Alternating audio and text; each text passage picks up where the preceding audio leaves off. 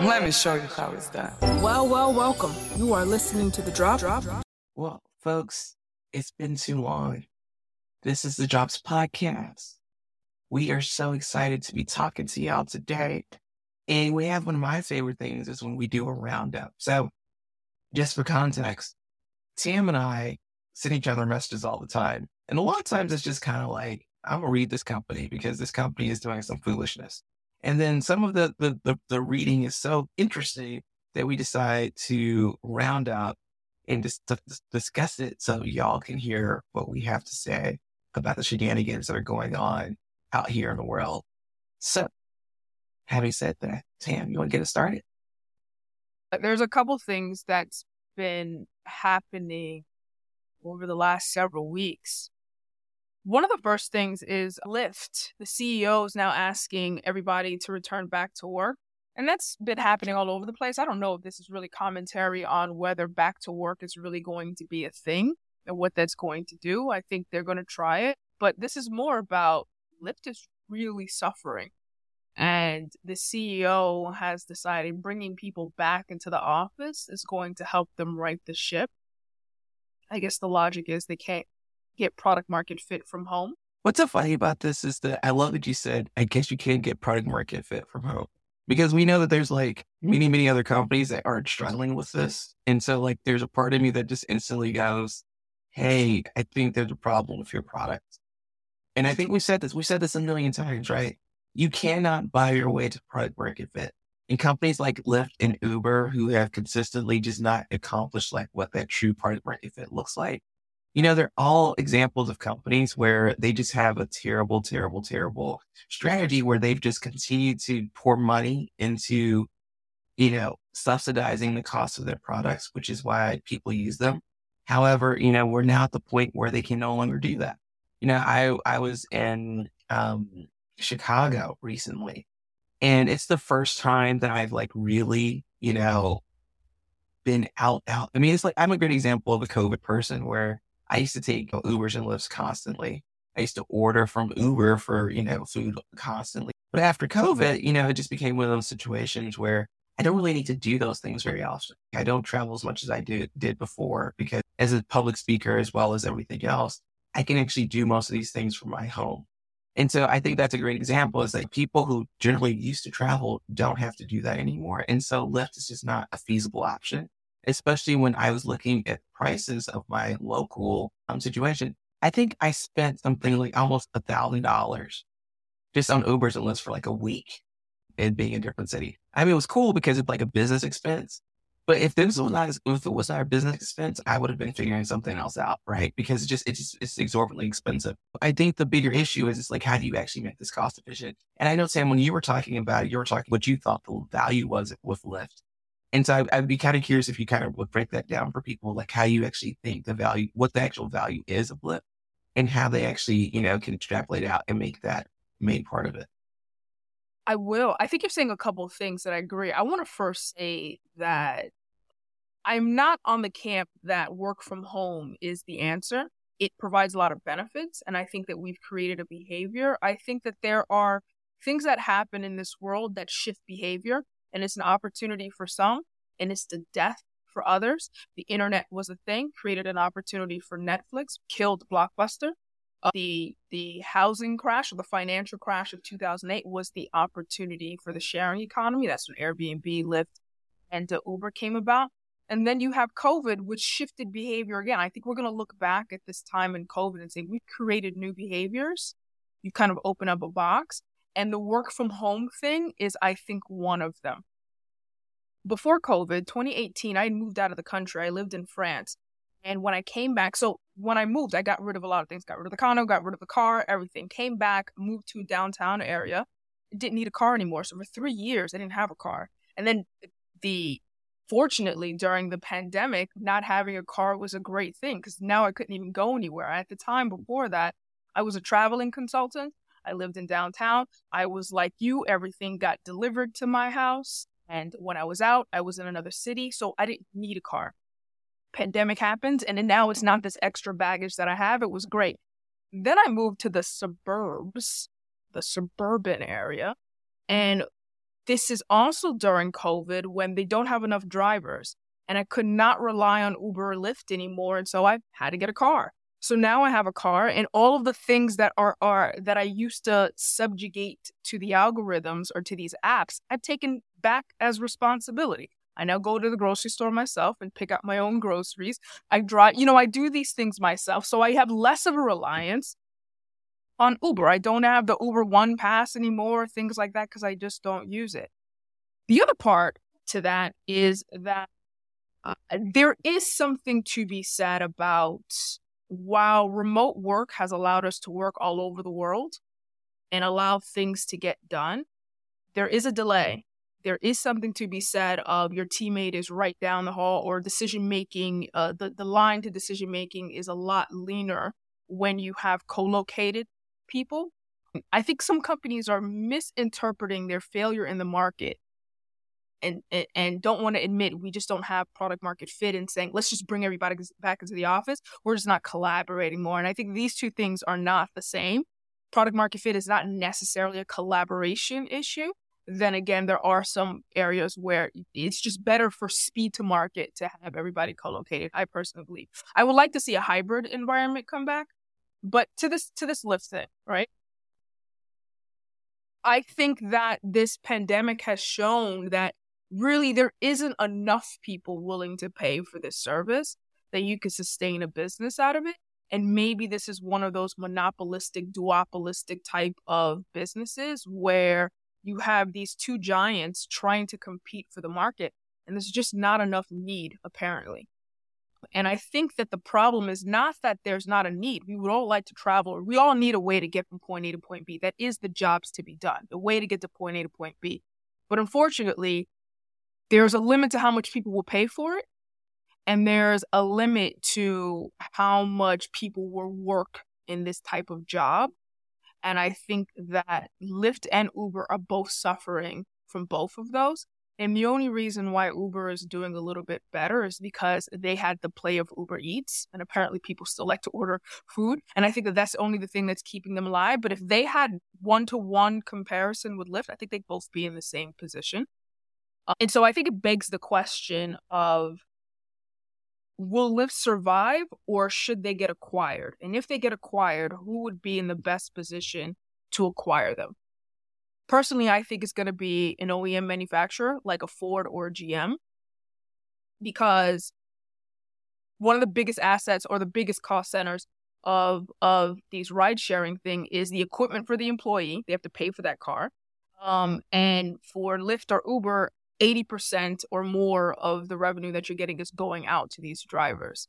And if you are a GM or a Ford and you own the production of that vehicle, that's either revenue for you because you can uh, make it cheaper for this employee to use your your vehicle. You could own it. Personally, if I was a GM or a Ford, I would design the car to be different. This is not a car that needs to go 150 miles per hour. You're transporting passengers. And so the car of the future, if it's designed for transportation, will really just be another type of taxi, right? And so for a Ford or a GM, that's probably a cheaper type of a car. It's a very specific type of a car. Um, but I think that they could own that vertical better and it would probably be better in their stack than if it were a separate company that has to incur all of these costs all over the place.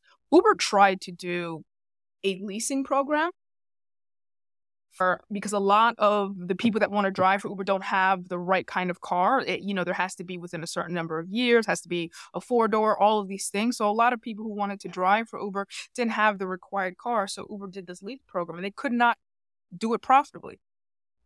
They just couldn't do it because they are getting the car from somewhere else and it's just, it didn't work. And so that's my theory. We can explore a little bit. It doesn't make sense for Lyft to be acquired at this point, should they really try to go ahead and, and figure out product market fit on the business model that they have? Yeah. I think there's two things here. So one, I think, you know, I had mentioned to you that I fundamentally think that once, you know, we get to truly self-driving cars, I think Lyft becomes a very interesting proposition right? Because I do think that the logistics technology, I do think the number of consumers that they have, if they can make it more economical. So, for instance, I loved when they like Uber and Lyft and, and things like that had those subscription services where you could like, you know, have, you would get a discount on like packages of rides and things like that. I think especially now living in LA, there's some nights where I'm just like, I really would prefer if I could take, you know, some kind of transportation that was economical. Cause the thing about LA, so for people who are listening who are not from LA, LA is actually very large. Like, so in terms of like the amount of space you have to drive, you're actually driving for, you know, potentially 20 miles to go to a meeting. And it makes sense because of like the, the, like, you know, it's so many people, it's such a large space. And so it could take you 55 minutes, take you an hour, take you an hour and a half to get to a meeting. And so it would be nice to be able to sit in the back seat of something and do other things while you're doing it versus what I do now, which just have a lot of snacks and try not to get pissed off because traffic is so bad. Right. So like, you know, the, it would be better to have that. But I think it only really works when you have driverless cars. Because to your point, you know, they're, they lose 80% of the drivers. And the thing is, drivers should get paid to like, this is not a don't pay people conversation. People should get paid for whatever work that they're doing. But a business is only as useful as it achieves product market fit. And remember, we said that the, the last point to product market fit is profitability, right? You have to be able to do this business profitable. And so that's why I do agree with you that I do think that some kind of third party who can actually supply the cars for a very economical model and then it has the technology to to be paired with those cars so that you don't have drivers. I do think it becomes a very interesting uh, value. I think it also, you know, if you think about it from the perspective of um, middle America, an area that I'm super passionate about, there's so many older, you know, folks who don't currently have really great means to be transported. I'm sure many of their children would spend a lot of time, you know, and a lot of money to potentially get them from point A to B so they don't have to worry about it. And the, simple fact is, is in those areas, you don't necessarily have Uber. I went to Nebraska last year and I was surprised at how difficult it was to get a car from point A to point B. And I just thought in that moment, like, wow, like I'm sure if I lived here, I would be so annoyed that I can't go. Like if I don't have a car, if I don't have this opportunity, you know, what the heck am I supposed to do? And then there's something else that you said there that I, I just kind of want to dig into, right? You know, one of the things about this return to the office, especially when these leaders get up and they're like, well, we're just not successful because we're, you know, we're not co-located. The double fact is great leadership can cultivate innovation, whether people are with them or not with them. I've seen it happen over and over and over in my career. You know, I think a good example of that is Apple. So Apple has, you know, over a hundred thousand employees. They're all over the world. They speak different languages. And somehow Apple is able to convince every single one of those people that we need to release software on these intervals every year. We need to release hardware on these intervals every year. We need to have them be bug free. We need to have them be seamless. We need to make sure our customers absolutely are delighted about what we build. So we know companies can do this. And so, you know, the difference between, you know, Apple and some of those other companies is the leadership. I mean, started with Steve Jobs and then Tim Cook, and then it's all the people who are under Tim Cook now who are able to unify. So first of all, they hire well, right? They hire for people who are highly independent, who have leadership ability. And then they imbue those people with the ability to go out and do their work. And so I think that's an important part of this conversation because I would argue, right? I would argue that that's the bigger problem. And so, you know, when folks are, and it comes through, right? Because when you hear the people who are talking about this, these are all companies that you just think, oh, well, doing that well, right? So this is a fear mechanism telling you or coming up with this idea that like somehow this is going to, you know, suddenly work out, right? In a way that wouldn't work out otherwise. I don't know. So I just think that's an important part of it. And I think that actually it's a great transition into another really interesting topic of these pandemic players and has had a continued issue, which would be Instacart. Apple did ask uh, their employees to turn. I, I know that Apple is notorious for in office. They are not a fan of remote work. I do agree with you. I work for Apple as well, but they do hire well. They hire a certain kind of people, but they are also pretty get to this campus, get people oh, back no, I... in. I think they have a different approach, but I also think that there's something to be said to your point about inspiring and having great leadership and hiring well. And to be frank, there are some companies that do not have the luxury to hire the best of the best, like Apple. And they usually take the strategy of we need to watch everyone. But the simple fact is, it's impossible to watch everyone. Right? And that's the thing that's so interesting to me. Because, like, even if these people are turn off, you're still going to have slackers, right? You're still going to have people who are ineffective, you're still going to have people who, you know, get sick and, you know, can't work today or any of those types of things. And so you have to create a culture of accountability and structure in order for things to really work out. I, I, I just think it's like, to me, it just comes back to these ideas of like, there's a lot of things you can solve for. And a lot of times I just feel like people are trying to solve for things that are like not the actual issue, which is the, the bigger point that, that that's it, problem it here. is it is a skill to be able to properly identify a problem and design a solution that solves that problem. That's a specialized skill. That's not everybody's strong suit. And so I think you hear it, you know, this is why you have change management all of the time. It's basically a new CEO coming in and saying, I have a different way of of solving this problem and we're going to try it my way. Uh, so the what was the other thing I was going to say? I want to explore for a second because we had this kind of debate on text about what would it look like if a OEM manufacturer came in and said, let's buy Lyft or Uber or whatever and said, let's take this. What would it change? Because I think the real issue that Lyft and Uber have is the classic double sided marketplace. You're only going to get users to ride or to use Uber or Lyft if the price is worthwhile compared to all the alternatives that they have. There's buses, there's a front, all of these other alternatives that they have. The price has to be at a point that makes them choose Lyft or Uber over anything else. At the same time, you need to be able to pay the drivers enough that they're willing to be there um, to take those rides. And that is what's so difficult about their model is that so much money is going out the door to these riders and they're still not happy. And, and you, you know, they have they still have to give a lot of incentives to riders to want to use it, to choose Lyft or Uber over any of their other choices. This is a very difficult puzzle. The only way to really solve this is to reduce your costs as much as possible. All of your costs are in the drivers. And the reason why you have this high cost is because you have to understand that they also have to pay for the car that they, and the maintenance and all of that. I don't see autonomous driving coming anywhere soon it's not going to happen anytime soon. So if they're banking on that being the savior of their business, I don't see it happening. Yeah. Yeah, I agree with that. I you know, it's actually so interesting.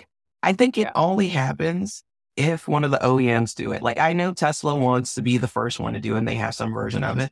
But I just really think that the GMs and the Fords and the Toyotas and the Hondas, it's much more likely if someone's going to come up with a permanent solution that works exceptionally well, it's going to be them. Although I guess, you know, if you have like, if you think about like a Cruise or something like that, there's always that possibility. But again, I think that that's a great example of a company that will probably get acquired, like either right before or right when they actually hit this by one of these OEMs. And so, I mean, because I, I think even, isn't it like GM's, one of those companies already has a substantial investment into Cruise. And so they've just really set themselves up for like, you know, an acquisition, which is kind of similar to the Microsoft OpenAI. And actually this goes to a point that you and I have talked about for, for many years, which is a simple fact of like, you know, because corporations, and again, this goes back to this culture, right? Because there used to be within corporations, you'd have like these R and D, like research type teams who would be looking to the future as well as like these teams that were, you know, maintaining the product. But because they gutted so much of their talent and then they continued to gut so much of their talent with layoffs, you know, it's going to be through these, you know, acqui-hire type things that they actually go through and actually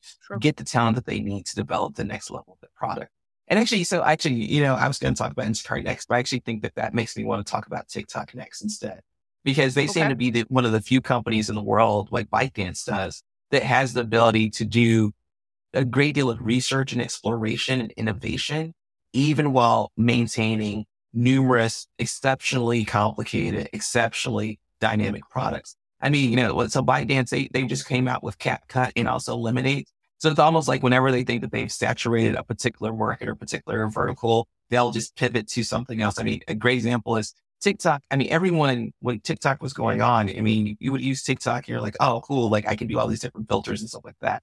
Then they came out with CapCut because they were just like, well, even if you're not using TikTok, we want you to be able to create these tiny videos and put them everywhere. And I'm just like, whoever, whoever is over at ByteDance, I want to invite you over to dinner because like, I just want to bless you with being so smart about saying, you know, we don't need to have all the market share for one thing. We just need to create complementary products that continue to expand our, our empire. And to that extent, you know, now they're doing this like these exclusive partnerships with musicians.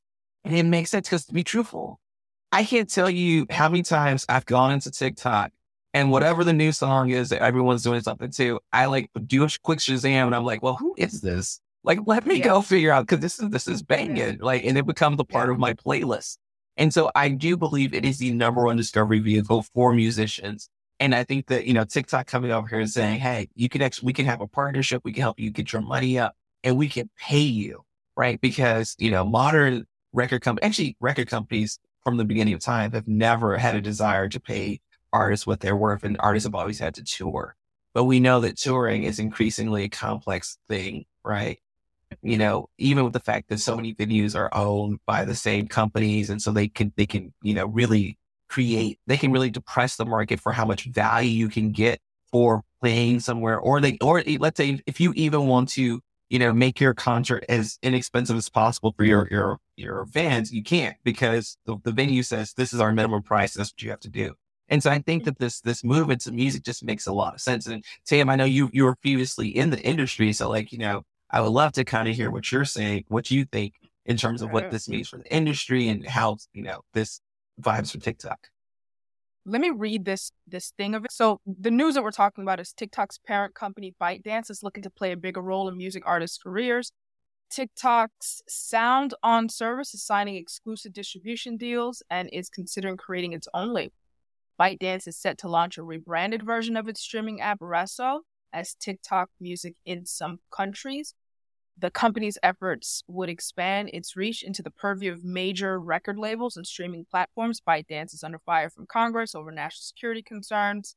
ByteDance executives envision a future in which artists can distribute their content through SoundOn, use TikTok to promote the music, and then stream the content on Resso.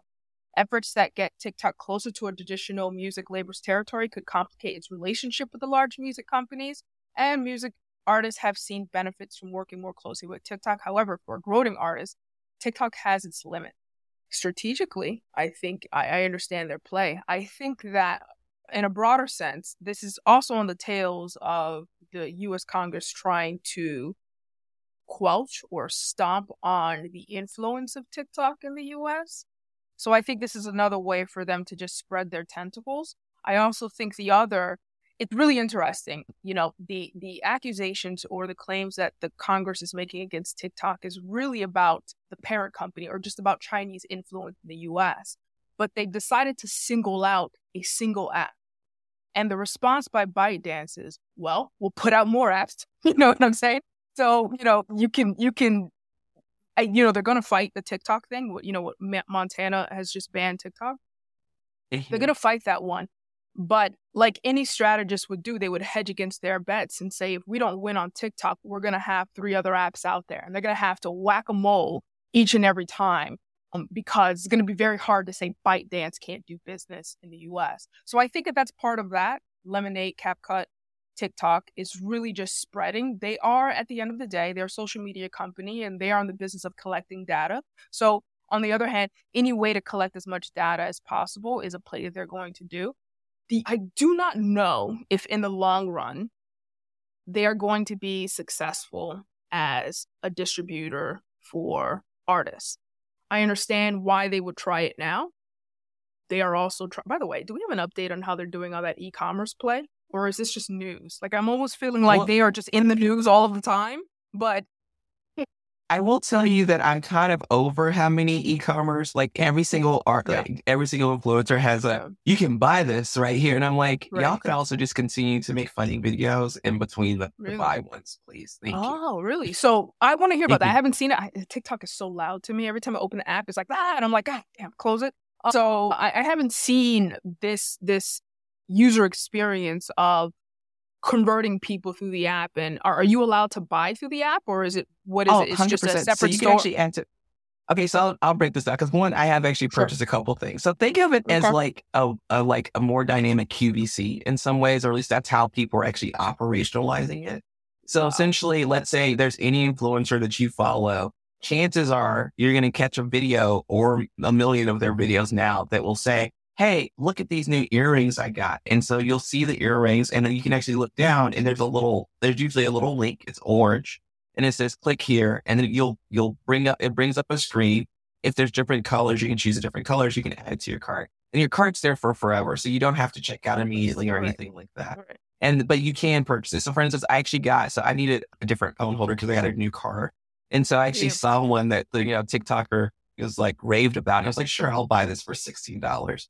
And it and she also it came in like forty eight hours. So they also are using some really great drop shipping to get things to you super quickly, which is something else I think people rave about. But yeah, it's in context in the video. You can click on it and and add it to your cart, so- and then Did you, you like know product? it stops the video and they go right back. So yeah, it actually works exceptionally well for what I'm doing. And also, there's a whole bunch of other stuff because, like for instance, I having a 17 month old, I see lots of baby stuff, right? And I'm like, actually, wait, does that sippy cup really work better? It's like I might Right. get that sippy cup. So what I will say is that it's much more effective because it's people that you already like their content, you already trust them, and so it's much Got more it. likely for you to convert them. But this, but the average product, most of the products are below like 25 or 30 bucks so far that I've seen. So I, I will say, I think that, and this is just true to any company that has a lot of data, that TikTok is employing the very good strategy of understanding the customer journey, where they are before they get to TikTok, where they go after. And they are capitalizing on their ability to say, we have influencers who are prompting people to buy things. Why don't we just capture that business? And I think that that's the same thing that they're, they, the same logic that they apply when they look for the adjacent agencies. You know, as product managers, we always say, we capture this market. What's the next adjacent one to go capture? And I just think that they have owned this kind of adjacent capturing really well, where they're looking at it and say, we have a lot of musicians who break here. We have a lot of people wanting to know where this song came from. Why don't we own this kind of discovery? We can make an artist here, we can break an artist here, all of these things.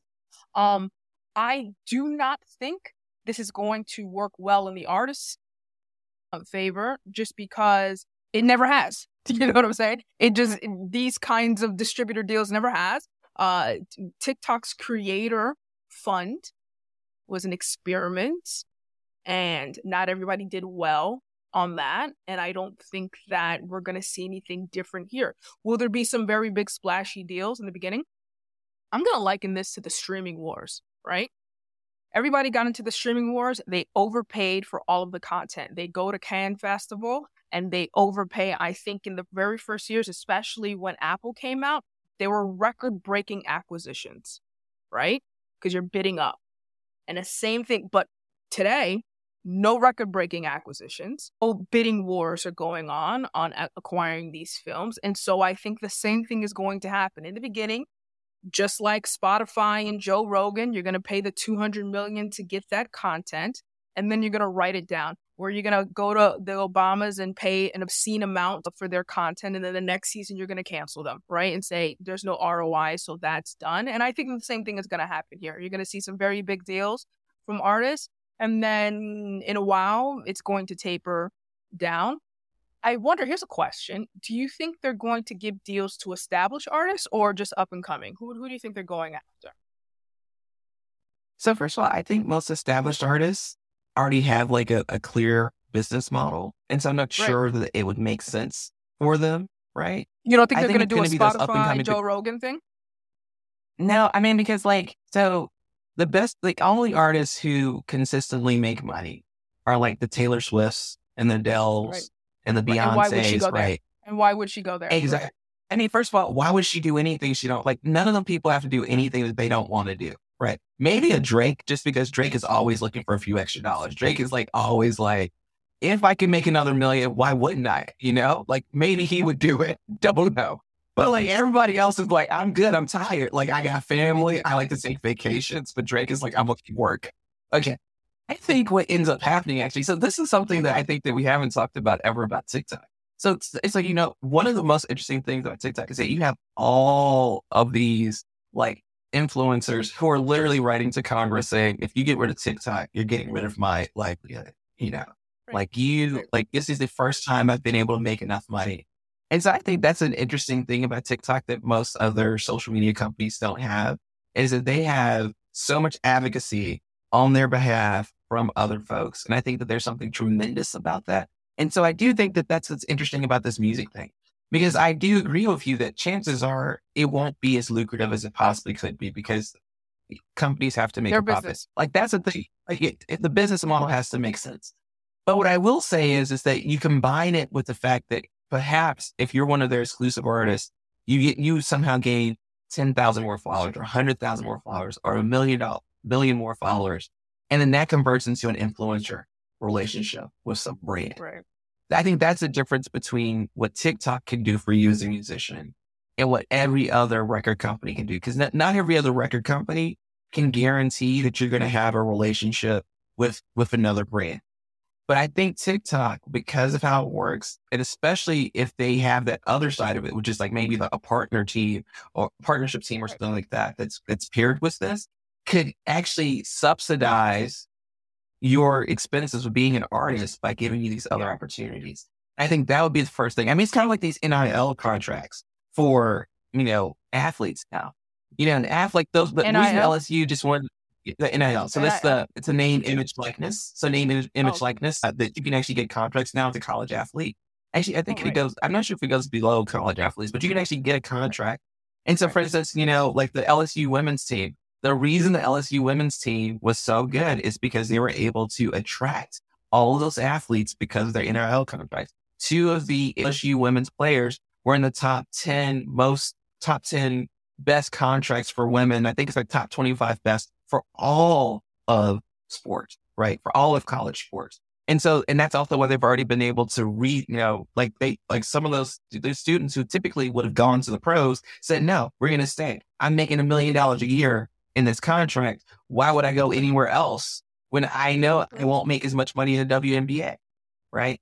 And so I think that that's kind of what TikTok can use a similar model here, which is we're going to pay you whatever the market rate is. Like we're going to, our market share with you will be like, it'll be about whatever the, the normal rate is. But we're going to combine that with the fact that our algorithm is so great. We'll help, you know, get you the right audience that you're looking for. And then maybe you'll be able to, you know, do a partnership with Honda or Ford or, you know, whatever. And so you're going to be the, the Super Bowl commercial, and that's going to be your million dollar payday. And that's more than you would have ever gotten if you were on some other music distributor. I think you make a good point. One thing is I was going to say is think that your view on the play is is correct. That they will go to Actually, I'm not sure what they'll do. I almost think that they'll do what Netflix did. Is basically saying we promise you distribution. We're in 190 190 countries is what Netflix basically says to to stars that they want to get onto their platform. And TikTok can boast the same thing. We have this many users per day. We can, with our algorithm, ensure that you get this much face time or this much reach. It's a very bar- it's a very powerful proposition. I think for an artist, it may be kind of dangerous because they can also quash you as well, right? Uh, you know, I don't know what those terms are. They can at any given time not promote you. And if you rely on their algorithms, you are going to fall into the same trap of any a, all eggs in one basket type of a thing. I think the earlier people, this would be a lot like NFTs. You'll get your people, right, to go and sell a $69 million NFT. Uh, but then here comes along and and it'll be a lot harder in the future. I, I, I don't know an answer. I'm going to watch this. I also believe that in the future, AI generated artists will proliferate TikTok. Oh yeah. So you will not. No, I yeah. definitely. Well, I think AI generated artists are going to proliferate everything, and I'm already sad about it. Although, so I went to a concert. So my, my birthday's this week, and my wife took me to a concert on Saturday, and it was Emily King. And it was so funny because I literally had this moment when I was at the concert where I was just like, it wouldn't be the same if it was an AI generator. artist. So, like, because I'm assuming that they will have concerts and things like that too. But there's something about seeing someone, the joy that she had of seeing people enjoy her music, the joy we had of being in this community of people who are like, yeah, we we we've been on Emily King since beginning of time. Like, you know, we're the OG yeah. artists because literally that's how we talk. Obviously, people are like, I knew them before they were like, oh, hot, blah blah blah blah blah. I don't think that that's going to be something mm-hmm. that will, that can be duplicated. And so there, there's a whole, I feel like there's a whole segment that we can do one day on like this whole AI generated, the types of AI generated content and which ones we think will stick and which ones we think won't stick. Right. Because I think right. that there's something, there's, there's an emotional part to music that you comes just because the person to, who's singing. I, I know you keep coming back to that there's a part of me that believes that. And then you look at your average five year old, your average 10 year old, they grew up on the internet. And I'll say it like this my attitude changed on um, this emotional connection when I saw a clip of Keanu Reeves was telling a story how he was talking to a friend's child. Let's say this child is like 12 years old about the latest Matrix movie that he did. And he was just basically trying to explain this concept of red pill versus blue pill. Do you want to see reality or do you want to live in a dream? And this is a young girl who was not around when the first Matrix uh, was around. We were. And her response to him was, Does it matter? Who cares if it's not real? As long as you enjoy it, was her attitude. And that to me is the statement of the year for that generation. They have grown up in a world where reality doesn't matter. They're they're living in a like a fantasy. I think that they are more likely if you want to know what the future 20 year old is in 10 years, what the 20 year olds in 10 years will be doing, look at the 10 year olds today. They will be 20 years old in 10 years. And it's yeah, their I, habits that you need to look at. Yeah. I think, but I think you still have the same issue, right? So, like, for instance, after COVID, right? So we had like we've had like the most different types of technology and all this other type of stuff in a long time during COVID. Like there's all these things that were created. And as soon as we could go outdoors, we did. I don't even like going outdoors that much. And I was like, well, I'm not going to be in a house. I was like, I, I need to be out the house constantly. So I do think that, like, I just think it's human nature to desire connection at some point, like a more real, more thorough connection. I'm not saying that both can't be true. Like, I'm not saying that you won't have AI generated artists that have that have bangers. I'm just saying, would you pay for a concert for an AI generated artist or is that just a rave now? I don't know. Maybe it's just a rave and you just have yes. like visuals on the on yeah, the wall. I but, think so. I think so. But what I'm saying, but I think that you have a cat. But I think you have a cat. Like I have Beyonce tickets for September. It's on her birthday. Okay. I paid more for those tickets than I've ever paid for anything. It's like ever in my like I have never considered paying this much for a concert. I was like, wait, it's my queen's birthday in my city. Okay. I got to do it, right? Like okay. I, it, it, it, it didn't even like I just like I just did it, and I just don't think that like there's a there is a component of like there's going to be a max that you can have for these AI generated artists, whereas I don't think there's a max that you can have for certain other artists. Like I think you know people would like. I mean, it's just like the folks who so like Michael Jordan, like the, one of his like game day jerseys from one of his championships or like something, one of his like pieces of paraphernalia just went for the record for the, the yeah. most expensive like basketball from you know thing ever, memorabilia ever, right? Mm-hmm. And it's and it's like these people didn't see they weren't at the game, right? They weren't there, you know. These people are like, I just want a piece of it because it's the greatest. It's one of the the greatest things that ever happened to society is the fact that Michael Jordan is the greatest player.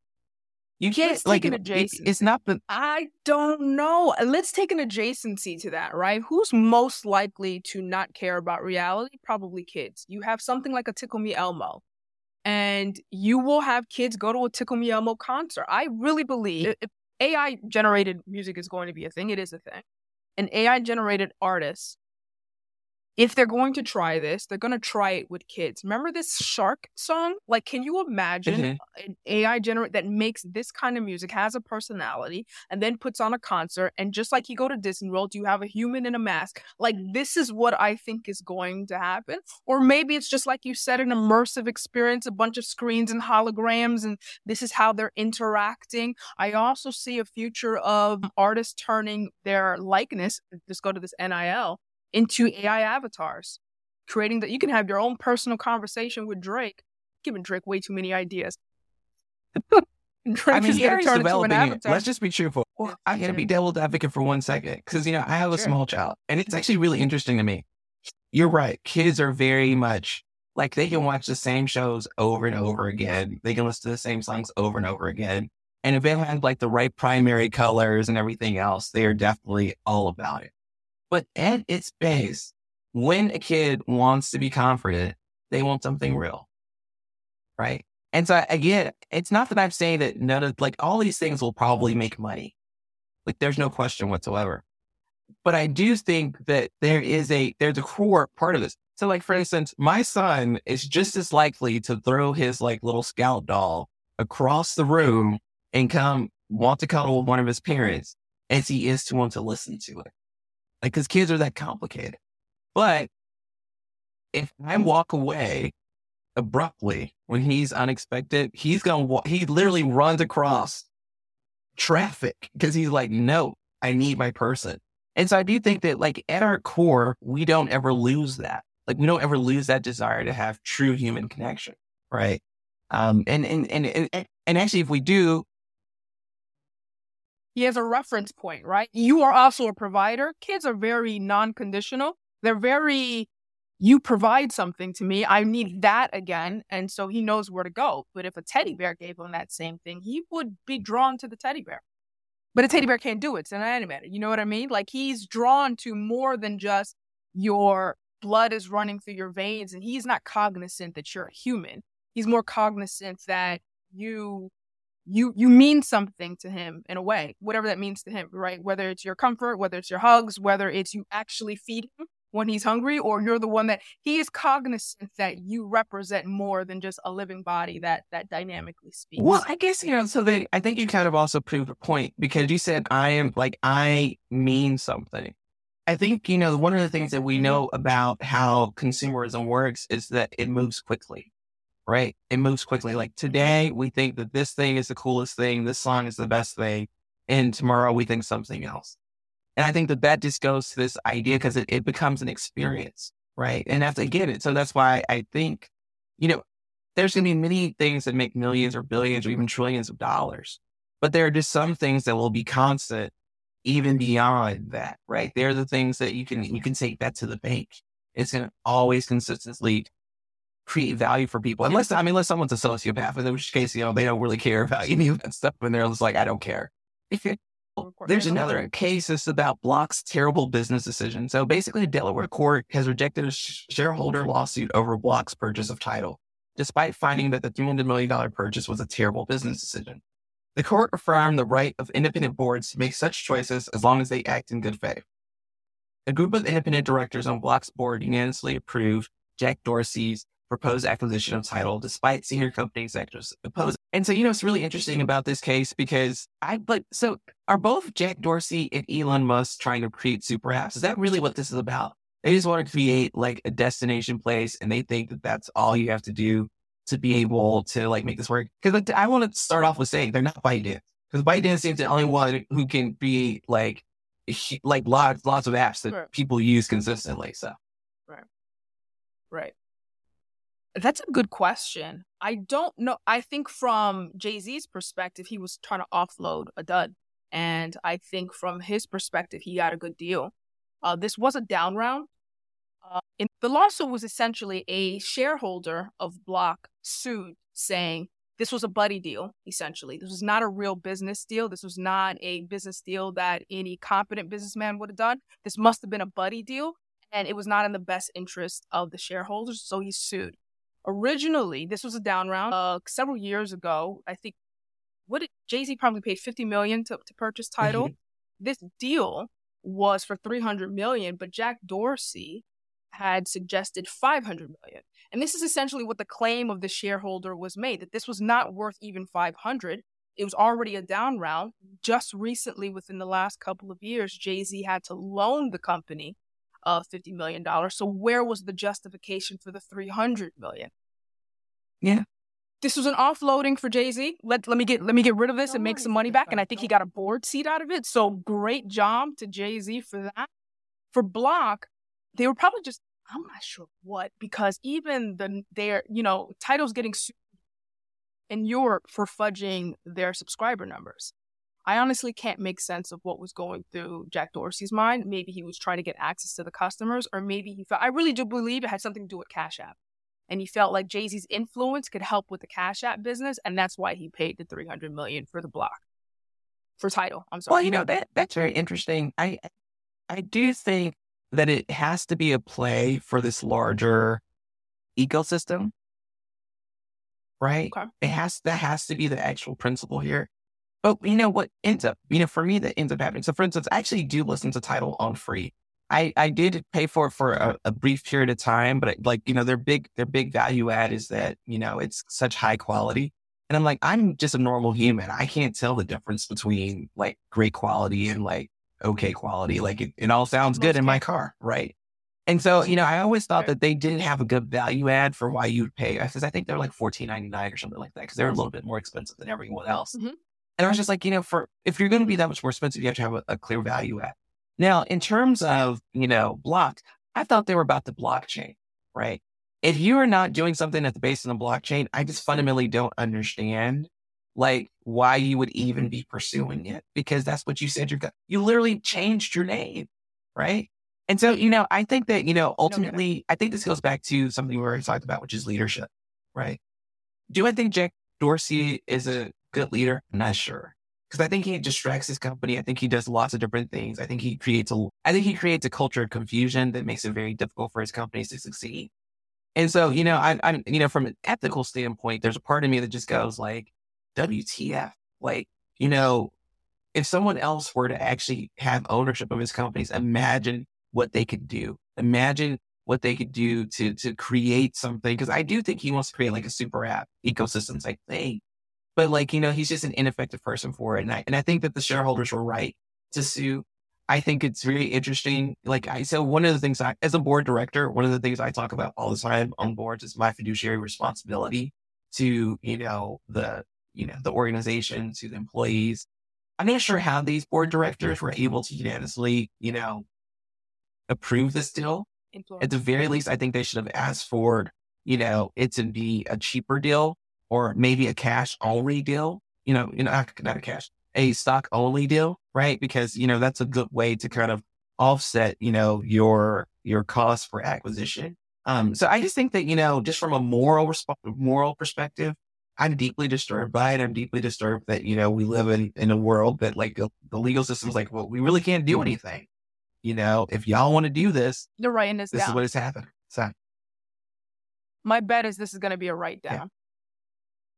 I mean, hopefully Jay Z does participate, and hopefully that does help. I mean, if it and you know, and that justifies everything. Because otherwise, you know, you just wasted a lot of people's time and money that you didn't really have to.